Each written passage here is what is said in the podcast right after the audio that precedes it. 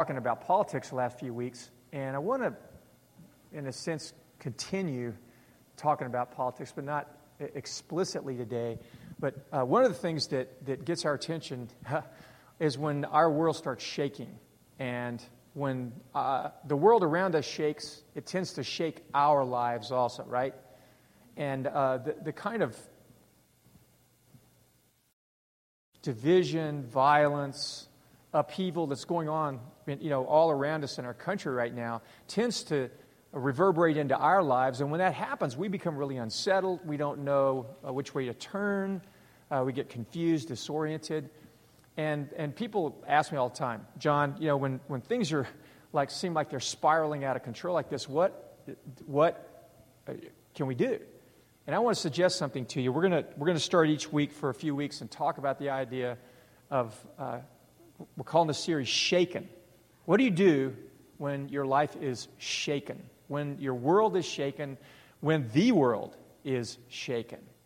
And I, what I want to propose to you first, it's, it's a simple thing that God's people have done for a long time, and it's a very powerful way to respond to things when they're shaken is we just need to sing. We need to sing. We need to sing together. Now, if you have a Bible with you in a second, we're going to open up to a particular part of the Bible. But the, in the middle of the Bible is this book called the Book of Psalms. And in the book of Psalms, it's the biggest book in the Bible. It is the, the book of prayers and songs that God's people have sung for thousands of years, particularly when they are shaken. There's Psalms all through the book of Psalms that particularly are relevant for our experience when we're being shaken by the world. And what I want to do is look today at Psalm 2. It's a short psalm, but it's the in the New Testament it's one of the most repeated psalms and it's called by scholars a messianic psalm, meaning this psalm was about the kings of Israel, but it's also a psalm that that points ahead to the coming king, Jesus. And then it talks about his first coming and his second coming. And it's an amazing psalm. It's real short. I want to read it. And what I want you to see that the reason why we need to sing is when we sing and we worship together, it does three things. Worship reminds us of why things are shaking. It reminds us of how God turns the mess around. And when we sing together, it invites us into the solution God has. So when we sing together, which is what this book is all about, it's about praying and singing together as a people, as a gathered people. It gives us insight, keen insight amazing insight into why things are a mess, why things are shaking.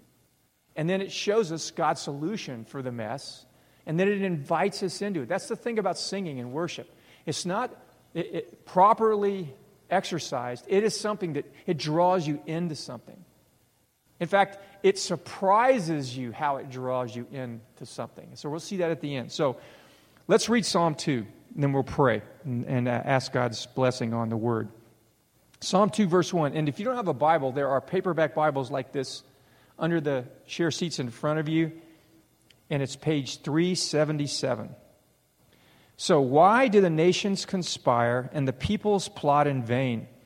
The kings of the earth take their stand, and the rulers gather together against the Lord and against his anointed one. They say, Let us break their chains and throw off their fetters. The one enthroned in heaven laughs. The Lord scoffs at them. In other words, he mocks them. Then he rebukes them in his anger and terrifies them in his wrath, saying, I have installed my king on Zion, my holy hill. I will proclaim the decree of the Lord. He said to me, You're my son. Today I have become your father.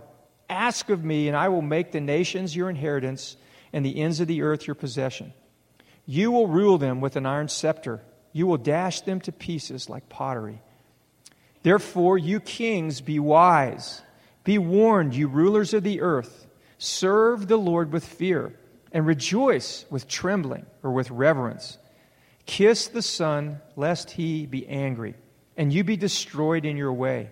For his wrath can flare up in a moment, and blessed are all those who take refuge in him. Now, this psalm has four voices in it, okay?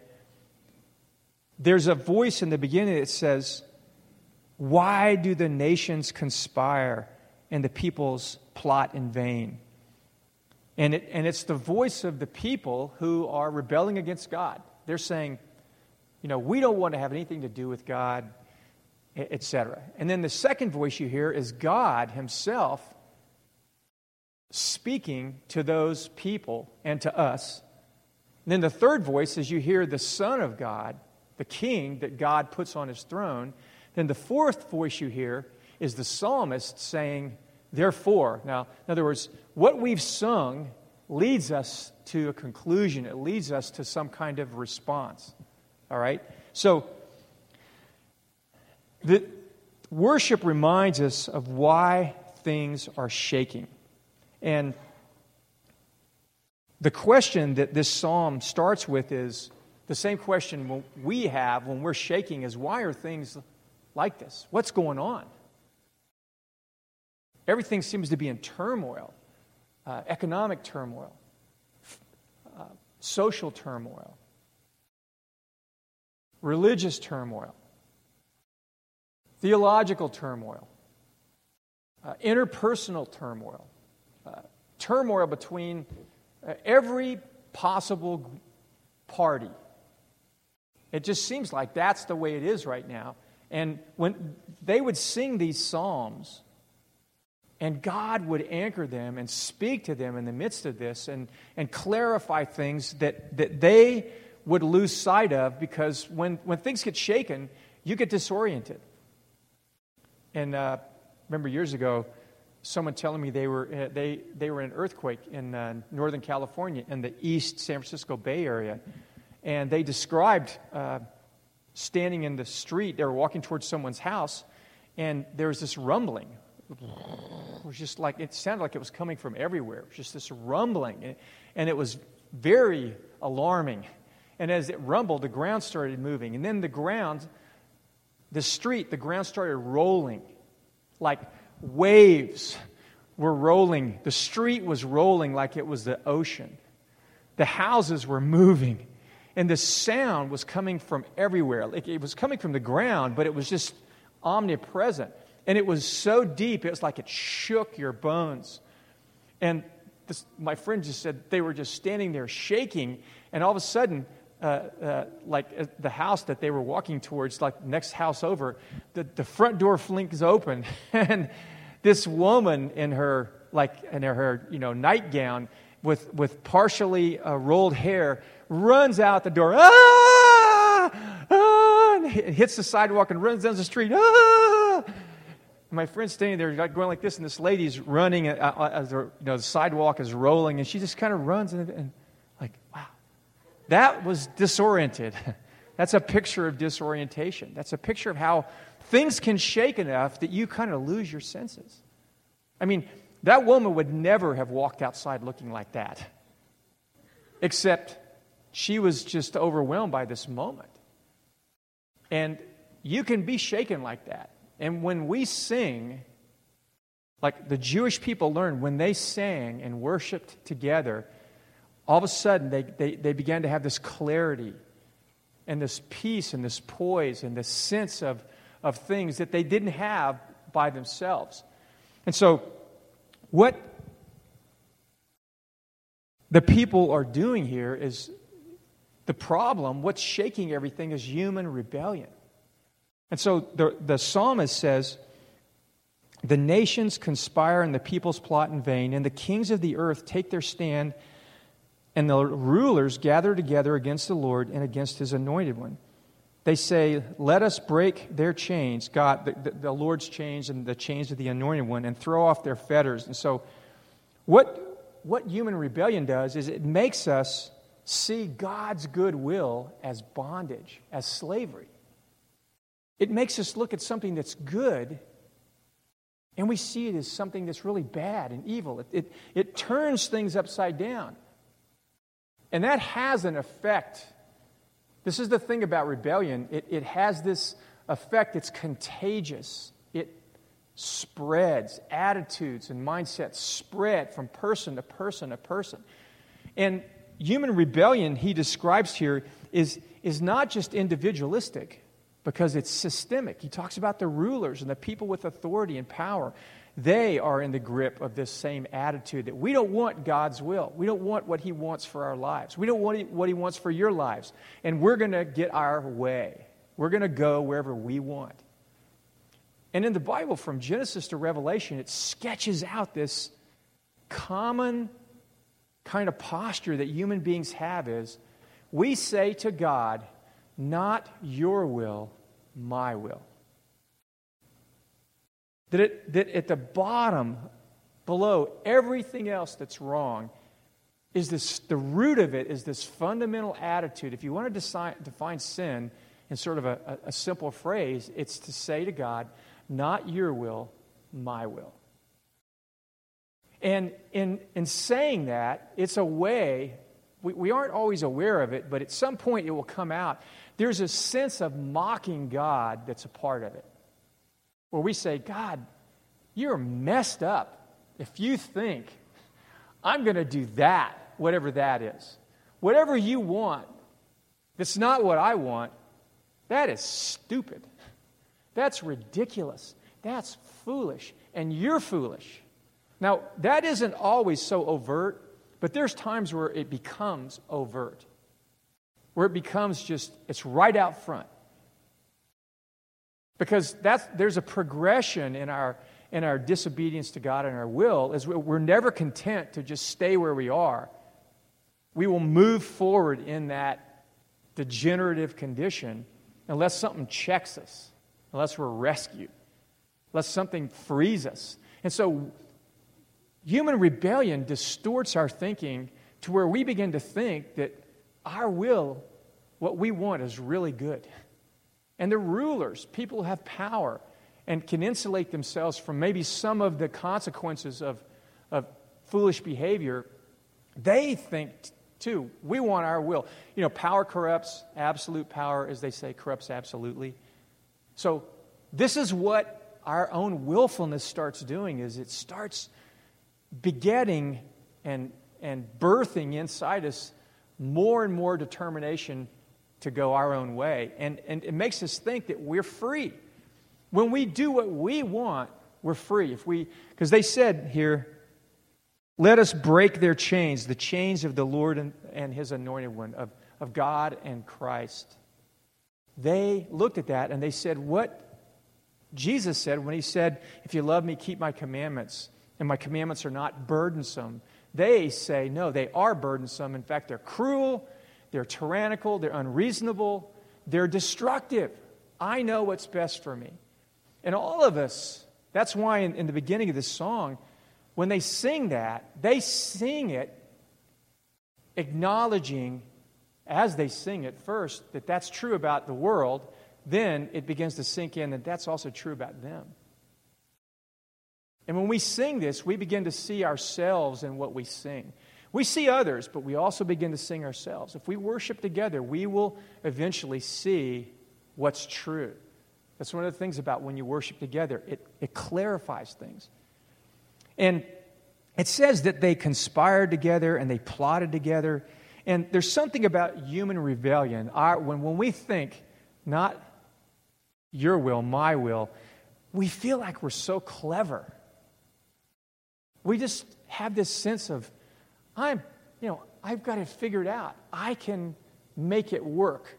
Doesn't matter if nobody else has made this scheme work. I can make it work. I'm smarter than other people. I can do this thing that I want to do, and it's not going to end up in the ditch like everybody else has done it.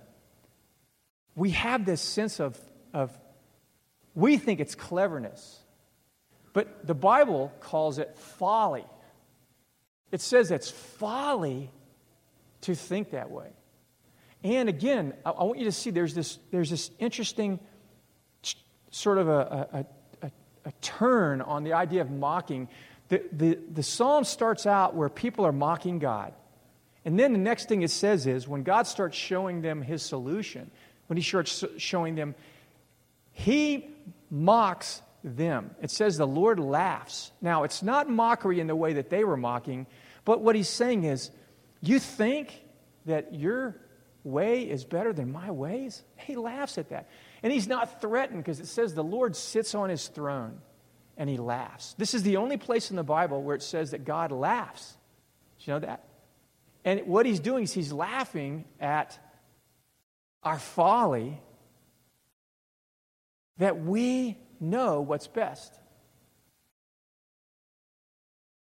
Because we, we think if we can throw God's you know, goodwill off and do what we want, we'll be free, we'll be happy in a way that we couldn't be doing what God wants, and that that threatens God somehow. Because the truth is, when, we're, when we relate to human authority and we push back at human authority, like you've seen this at work, right? Uh, good policy, bad policy, it doesn't matter. If someone pushes back against a policy at work, the people who are supposed to implement that policy and manage it, they get tweaked by that. And they react to it. And almost always they feel insecure. Oh my gosh, what are you doing? You know, you're, you're, you're going to blow this thing up. But they feel personally insecure. A lot of times when our kids push back at us and they misbehave, at our core identity, we feel insecure about that. It reflects on us. But God sits on his throne and says, This is so silly that you're doing this. It's, it's comedic. And he scorns and mocks that. Now, our, God takes our mockery. God's the only one that can do this. God can take the mess that we make and he can turn it around and he turns it around in a way that we could ever have imagined that's the way he would do it. That's, I mean, that's one thing about a great story. I don't know if, if many of you like to read, but good stories surprise you. And what this psalm does, what God does, number one, God doesn't react the way people think he's going to react. He's not insecure. He just He's, he's in charge. Or, like, like one of my friends says, God is large and he's in charge. He just sits there and looks at our, us tr- in our folly and goes, You guys don't get it, do you? You can't mock me. I want to read a passage in the Old Testament, I mean, the New Testament to you that, that addresses this. Because what God does is He takes our mockery and first, what he does when he laughs is he exposes the folly of our mockery. And then he turns the mockery around. And you may wonder, how could God turn mockery around and save us with mockery? God saves us through mockery. But he exposes our folly first. So in Galatians 6, Paul, Paul's writing and he says to the, the Galatian Christians, he says, Don't be deceived. God cannot be mocked. So he makes this very bottom line statement that you look at and think, well, I can mock God. People mock God all the time. You know, they call him names and, and scorn him. But what he says next is, he says, a man, the reason why God can't be mocked is we reap what we sow. We reap what we sow because God, there's, a, there's a moral structure to the universe. And when you sow to your own will and not God's will, your own will doesn't become something good. It doesn't give birth to something that gives life, it gives birth to something that takes life. It's like, it's like a, a, a life evaporator. You know how when you get moisture in your basement, you put an evaporator down there, you turn it on, put the little hose in your basement drain, and it just pumps water out of the air. And I remember we had, we, uh, had a, uh, our basement got wet, carpet got wet. You know, I lifted the carpet up, turned that evaporator on, came back a day or two later. That carpet was as dry as you could ever imagine. And our own will when we live just for our own will, it gives birth to things that, that evaporate, that take life away. So Paul says, a man reaps what he sows. The one who sows, now when he says the one, he isn't qualifying that. You understand? He isn't saying, well, if you're a Christian, this doesn't work. Or if whatever you think you are, Paul makes this statement in, in this exhaustive way. He says, the one, anyone, who sows to please his own sinful nature, from that nature will reap destruction. The one who sows to please the Spirit, from the Spirit will reap eternal life. And what he says is, when we say to God, and we don't realize sometimes that we're mocking God when we say this, but when we say, not your will, but my will, we mock God. But God says, don't you realize what you're doing is only going to destroy you. It's only going to bring pain in your life. Like I had breakfast with somebody this week, and they were telling me about a struggle they have with uh, bitterness. They were really hurt in, in a circumstance in their life, and they just couldn't get over it. And what they had done was they had just pulled back away from this party that had hurt them, and they then talked. They asked me, they said, I thought that was going to be helpful but now, two years later, I see what a mess that that's making because not only am I just withdrawing from this person who hurt me, I find myself withdrawing from all these other people too. Because your life can't be compartmentalized. Your life is like an open room, it's not compartmentalized. And when you're bitter towards one person and you live that out, it's going to bleed over into all the other people in your life, and it will re- affect your relationship with God. It's, and you know, the old saying is that when someone hurts you and, and you get them back by being resentful towards them, it's like drinking poison and thinking it's going to kill them. It doesn't. And Paul says if we sow to our own will, irrespective of God's goodwill, it just wrecks our own lives. And he said, You cannot Avoid that. It is built into the design of things. God doesn't have to visit it on you, He doesn't have to extend His hand and make something happen. It will just happen because there is a moral structure to the universe. God's good universe. So, the sad thing is, that when Paul, or I mean, when the psalmist describes here, this is a sign of God's wrath. Now, when we think of wrath, we think of someone blowing their top. But the Bible says God's wrath is not like that. In fact, in, in, Romans 1, it says the way that God's wrath is demonstrated is he lets us go our own way. He gives us over to the things we choose to serve instead of him. And when we do that, it begins to destroy our lives. And that is, an, according to Paul in Romans 1, that is a picture of God's wrath. So, so when, like I was listening uh, to NPR this week podcast, and, they just, you know, they cycle through, and uh, they were talking about the heroin trade.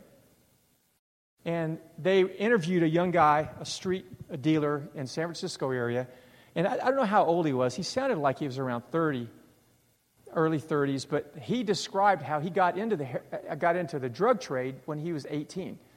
His, uh, he'd been living on the streets from when he was 16 years old, bad family situation, went on the streets, and he, the kid clearly had a mind for business.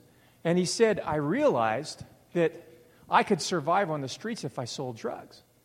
And so back then, it was in the middle of the Oxycontin uh, boom.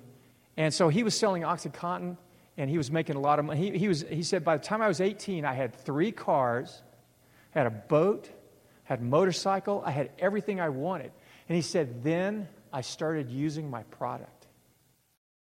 And then Oxycontin dried up because they realized all the problems with Oxycontin. And along came heroin. And he said, heroin was even better for business than Oxycontin because it was cheaper. And, and it hit something in people's brains. This is what he said. And this, this young guy's name was, his street name was Bone. Okay, like Bone, you know, like Funny Bone. Uh, except it wasn't funny. And he was telling his story, and he said, at the end of it, at the end of the interview, it was a little 14 minute podcast, he said, Listen, they, they said, Anything else you want us to know, Bone? And uh, Bone said, He said, I started this because I, my life was a mess, and getting high helped me get through my life. And it paid my bills, and it gave me so many things that I couldn't get any other way because nobody wanted me, in a sense. But he said, The worst mistake I made was starting to use my product. And he says, I'm at the, they, they, when they opened the interview, they said, I just, they said, what's going on, Bone? He said, I just died. That the day before he'd OD'd, and one of his friends who was using drugs with him drug him to the ER, to the entrance of the ER, and dropped him, and then left. And they revived him. So what Bone is now doing is Bone has bought one of those kits that you can use to inject yourself if you OD. Do you see how what looks like freedom has killed him and he's in the grip of it and he's so much in the grip of it that he knows it's going to kill him and so he's trying to prepare himself seems clever doesn't it to say yeah just in case i get a dose that's too pure I've got this in my pocket, and I tell my friends, if I OD, you pull this out of my pocket and give me a shot. Seems clever, doesn't it? You see the folly in that? But we get into things and we think there's freedom in doing this. I get everything I want, but it destroys us. And so the mockery of that, and, and we might not look at heroin addiction as mockery of God, but it is. It is mockery of God in the same way that greed is where we just seek to acquire as many things as we can. Or power. If we're into the acquisition of power and moving up the corporate ladder and being an influential person, that is a mockery of God in a whole nother way because it's making something good that God gave us. Power is not a bad thing, money's not a bad thing, pleasure's not a bad thing. All the, but all the, the, the, the good things that we turn into ultimate things are a form of mockery of God. And so, what, what the psalmist says is God turns the mockery around. They sing this. And it's inferred in this that, that God says, okay, you think I can't rule and I'm not in charge. I'm going to send my son. I'm going to anoint him and send my son, and I'm going to establish him as the king. But what he does is, he begins to turn the mockery around in this way. He takes their mockery and he turns it around. Because Jesus doesn't come as a conquering king on a, a, as a military person on a horse with an army behind him. He comes as a servant. He comes as uh, the other Old Testament prophets saw, the suffering servant. So the son, the king, who was going to rule over the world, that God says, He makes a mockery of people who want their own way, even though it destroys them, and He sends His Son into the world in vulnerability and weakness. And like it says here, uh, you will rule them with an iron scepter. You will dash them to pieces like pottery. People look at Jesus and say, He looked fragile. He looked weak. He wasn't a winner. He was a loser. You know, being a winner is politically a big deal now. It's a, it's a term that uh, Donald Trump uses. And I, I, you know, people of a certain mindset look at Jesus and go, he is a loser. But what God does in Jesus is He shows that to live for my will and not your will makes you weak, it makes you fragile and broken in a way that you can't see. And it, but what it does for those that have ears to hear and eyes to see is it exposes what you've done with your life and the mistake you made. Because what, the, what Jesus then did, cut to this chase here, what Jesus then did was he took the mockery upon himself of all of our sin, all of our foolishness, right? This is what the gospel says that he was willing to identify with us and be what, what we in our worst moments say about God is we look at Jesus and say, You're a fool for saying, Not my will, but your will, God. Because look what it got you it got you killed. But God turned that mockery around and He raised Jesus from the dead and He made Him now the answer, the solution to the mess that we've all created. And so when we sing this song, when they used to sing this song, it reminded them that, and you can see, it's ironic in the middle of this, you can see the Father and the Son and the Holy Spirit in this passage. You see God the Father, you see his, his Son, and you see the Son who's anointed with the Holy Spirit. And you see God at work in this person, the Son, who seems fragile and weak, who's someone you can reject, who's someone you can push away and say, Not your will, but my will still. But Jesus went to the cross and exposed the folly that we all choose and took it on himself and says, I'm going to break the power of that folly if you will turn to me. And so the, the last thing is that worship always invites us into God's solution. Because the last part of this it says in verse 10 Therefore, you kings, be wise, be warned, you rulers of the earth, serve the Lord with fear and rejoice with trembling. Kiss the Son, lest he be angry and you be destroyed in your way. For his wrath can flare up in a moment. And then there's this tender invitation and this promise. It says, Blessed, blessed is everyone, all who take refuge in him. So to kiss the Son is to take refuge in the Son. It is to say, humbly, I mocked God. I mocked life and thought I could go my own way, and it made a mockery of me, and I'm stuck with the mess I've made. But God offered Jesus, his son, to take all the mess that I created and substitute himself for me. And if I take refuge in him, if I call on him, if I commit my life to him, that I'll be rescued from that, that all the power of my own self inflicted mockery. I was mocking God, but in fact, I only mocked myself.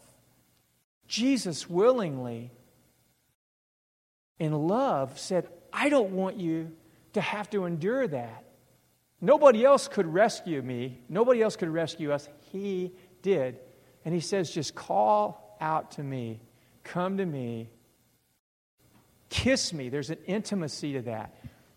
And it's a picture, you know, we've, we've seen this picture in, in movies, in popular movies, and the, the one that comes to mind for me is The Godfather. And if you remember, when, when someone wanted something from The Godfather, he would put his hand out, and they had to kiss his hand because he was the one with the answers and the solution. And it was a twisted perversion of the beauty of real worship. Because when you looked at this person, the Godfather, you just see this violent betrayer, liar, corrupter, oath breaker, the worst of humanity. But he looked just suave. It's, but it was evil. He was an embodiment of evil. And that's what it looks like when we kiss anything else but him, but Jesus. And there's this, because Jesus is the one who, when we come to him, he does have the solution and answers for the mess that we've made. And so they sang this song because it was a reminder when everyone around us is saying, Not your will, God, but my will, that is a very powerful thing to live with. And it, it, it starts working on you. It starts just eroding a little bit of the confidence in you that no, that's, that's folly.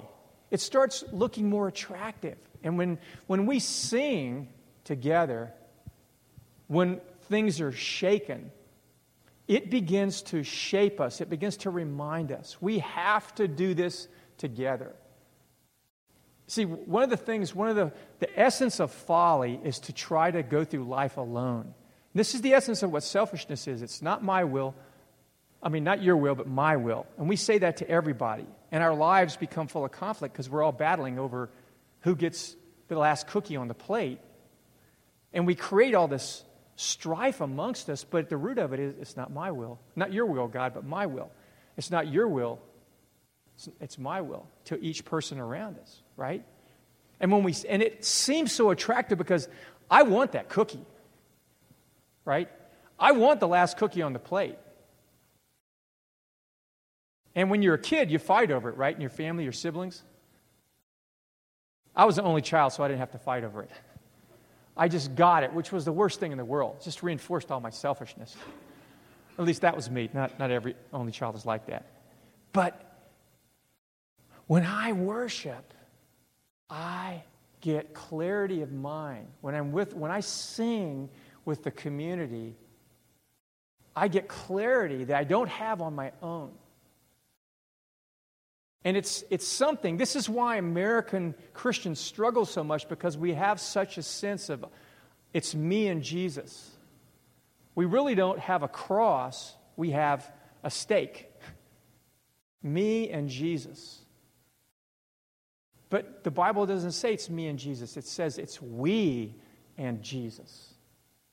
And we can't shape our own lives without the support of other believers. And so when we decide, I'm going to gather as a rhythm, as a part of my life, and sing with other believers, it's a simple thing. When things are shaking, it roots us, it anchors us, and it shapes us in a way that all of our efforts on our own don't. I've sat in this auditorium with you guys and with many people over the years since we planted this church years ago. And I've come in dragging my tail, just hurting, struggling, uh, frustrated, whatever, in a bad place, and began to sing, and it began to lift off my shoulders. And the Spirit of God began to come because when we worship, it's an invitation. It's an invitation to kiss the Son again. It's an invitation to say, Not my will, but your will. Because Jesus was mocked because he did what we won't do many times in our worst moments. Is Jesus said, when the cup was handed him, the cup of suffering, he said, God, Please take this from me. But if this is your will, I'll drink it. I'll drink it. And because he did that, when we draw near to God through him, that changes us. And we find a new desire in our hearts that comes from him by the work of the Holy Spirit to say, Not my will, but your will. And as we do that, we begin to reap, and the blessing begins to come. in all these areas of our lives that don't seem necessarily directly connected to singing. But it shapes us together. So, taking refuge in Jesus is a, it has takes many forms. Kissing the Son takes many forms. And uh, Jason, why don't you come up? We, I just want to practice this for a moment. That that song that we sang in the worship set was really simple. And I want to tell you something as, as Jason comes up here about worship. Something happens that you, you might not realize what's going on, but it's really crucial for you to get this. When you sing, and when you can sing like Jason, uh, Jason Nolan likes to say, and you can't hear your own voice, you begin to lose self consciousness. You begin to stop thinking about yourself and you begin to become more childlike. But there's a vulnerability in worship, there's a vulnerability in singing together that we all have to recognize at a moment we have to choose to enter into that vulnerability. Or we stay on the safe, quote, the safe side, and it, we're not drawn into Jesus coming to us so we can kiss him and he can kiss us and this divine exchange begins to take place in our hearts and lives. And all of a sudden, our minds begin to open up, our hearts begin to soften. Because we spend all this time in the world, which we're supposed to. That's what we're made for. But that world begins to harden us, and it begins to make us pull into our shell, and it begins to make us like it. Even if we really love Jesus and want to follow him when we come into these moments where we sing together, our hearts begin to be drawn. Because the Bible says if you draw near to God, He draws near to you. And the thing is, worship exposes everything. You just, it, it, it really exposes you. And, and it doesn't expose you to other people. You understand? It exposes you to yourself. And you have an opportunity when we worship together to say yes. To say yes. Jesus, I want to sing this song with sincerity of heart. And my heart isn't into it, but I want to admit that's a terrible thing for my heart not to be delighting in you. But it, it might not be delighting in him at that very moment, not because you don't really care about him, but because you've been kicked around a little bit. And as you press into the Lord, whatever that is starts coming to the surface. And as you engage Him with the rest of the body, the Spirit starts working in your heart. And a softening starts happening, and an, and an openness. And the Bible says the fear of the Lord, which is what you're moving into there, the reverence of God, when you're kissing the Son, is the beginning of wisdom wisdom starts being birthed in your heart. He said, Blessed are those who take refuge in Him. When we worship, we are taking refuge in Jesus. We are kissing the Son. So I want you to stand with me, and we're just going to sing this little song again we sang during the worship set. And I just encourage you to close your eyes. If, if, you, if, you, if you know the song, close your eyes. If you don't, obviously, it's a simple song, you can learn it. But I think the Lord, there's, there's things He wants to do here today. And I want to ask you just to quiet yourself as you sing, quiet your heart, and open it up to Him.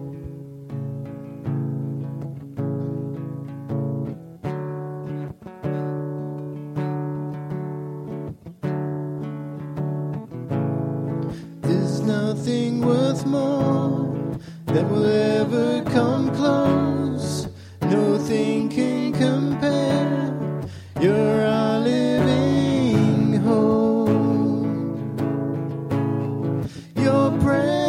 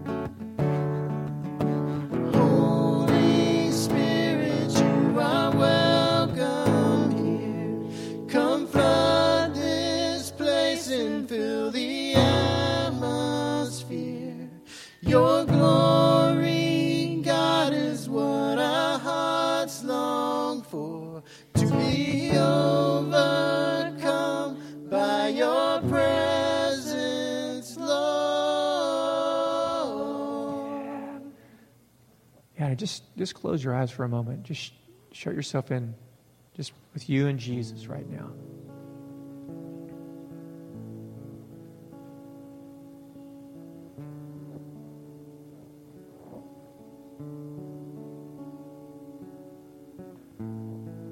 Just in your own heart, just say, Lord, I just I give myself to you. Not just my words, not just a little moment here or there. I give everything to you. I give my heart to you. I open it up to you. Even as you open your life up to me, I open my heart up to you.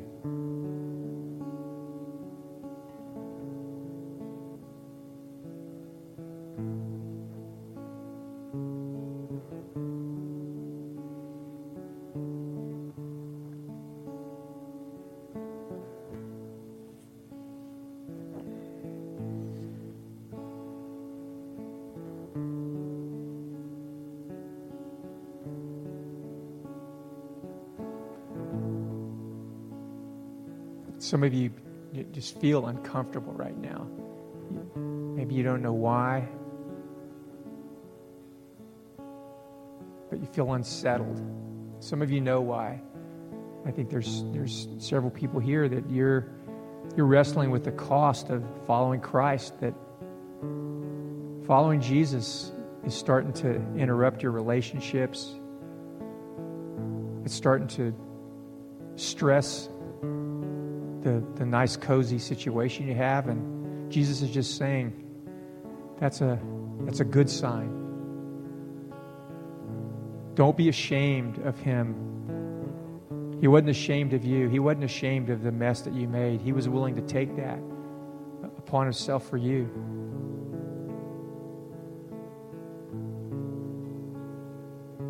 Lord, those that are struggling with feeling ashamed of you here, I pray that you'd strengthen their hearts Lord, you know what it's like to be tempted to want to police people, to want to go along with, with a crowd. Lord, strengthen their hearts with your love. Fill their hearts with your love. Let them know that, that your love's more important than what people think and what they can offer you.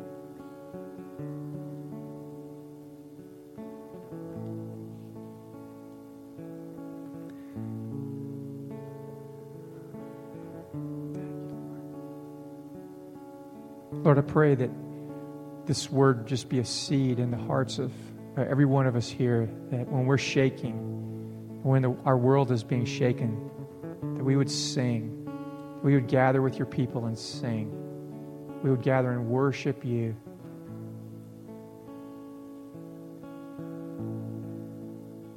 That we wouldn't resist that, Lord. We wouldn't try to sort it out on our own, but we would come together in simple humility and worship you, sing to you. This is an act of faith that you're going to meet us. Anchor us in that in a new way, Lord. Forgive us for making that optional. Forgive us for making that in any way optional.